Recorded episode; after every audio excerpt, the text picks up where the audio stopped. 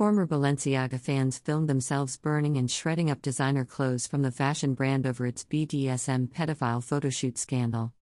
YouTuber Omi in a Hellcat declared Balenciaga was dead to him before burning all the shoes and clothes he bought from the Spain based brand. Cancelled. And if you wear this bullsh tee, don't come around my kids ever again, he stated as he kicked his shoes into a pile. I'm not giving this SHT away. I'm burning everything, because if you wear this, you represent pedophilia, and I don't FCK with it. I'm the biggest Balenciaga fan. But these gotta go. This episode is brought to you by La Quinta by Wyndham.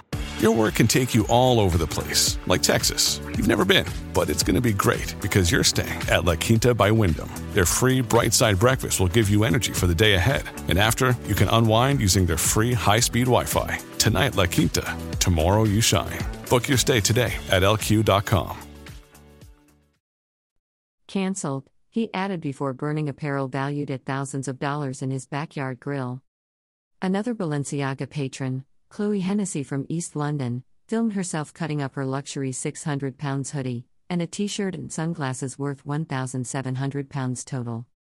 Hennessy learned of the scandal after posting a video of herself on social media wearing her Balenciaga glasses. I actually love Balenciaga. They used to be my favorite brand, she said. I had been home with my son as he's been sick, so I didn't know what was going on when I posted the video. I was really confused about people calling me a pedophile.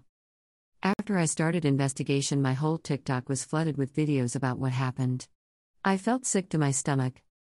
That's when she decided to destroy her Balenciaga gear. People have asked why I didn't just donate my stuff, but if I did, someone else would be wearing it and promoting them, she explained. Obviously, I'm not rich, so it was annoying to have to get rid of all of it, but taking a stand is so much more important, in my opinion. A TikTok user with 65,000 followers recorded herself tearing up her black leather bag, which she said cost $1,500. This is basically my everyday bag.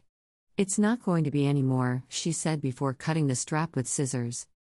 Other users across TikTok are also filming themselves destroying Balenciaga merchandise.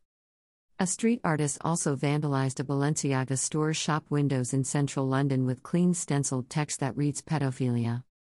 The brand has been scrambling to mitigate the fallout, giving numerous statements of apology over the last week and even filing a lawsuit against the production company that set up the Supreme Court child porn document photoshoot. We sincerely apologize for any offense our holiday campaign may have caused. Our plush bear bags should not have been featured with children in this campaign, the brand stated last week, adding it strongly condemns the abuse of children in any form. The brand also deleted content across its social media platforms.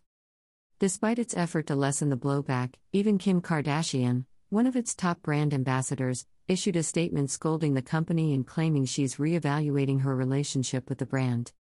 As a mother of four, I have been shaken by the disturbing images. The safety of children must be held with the highest regard, and any attempts to normalize child abuse of any kind should have no place in our society, period, she said.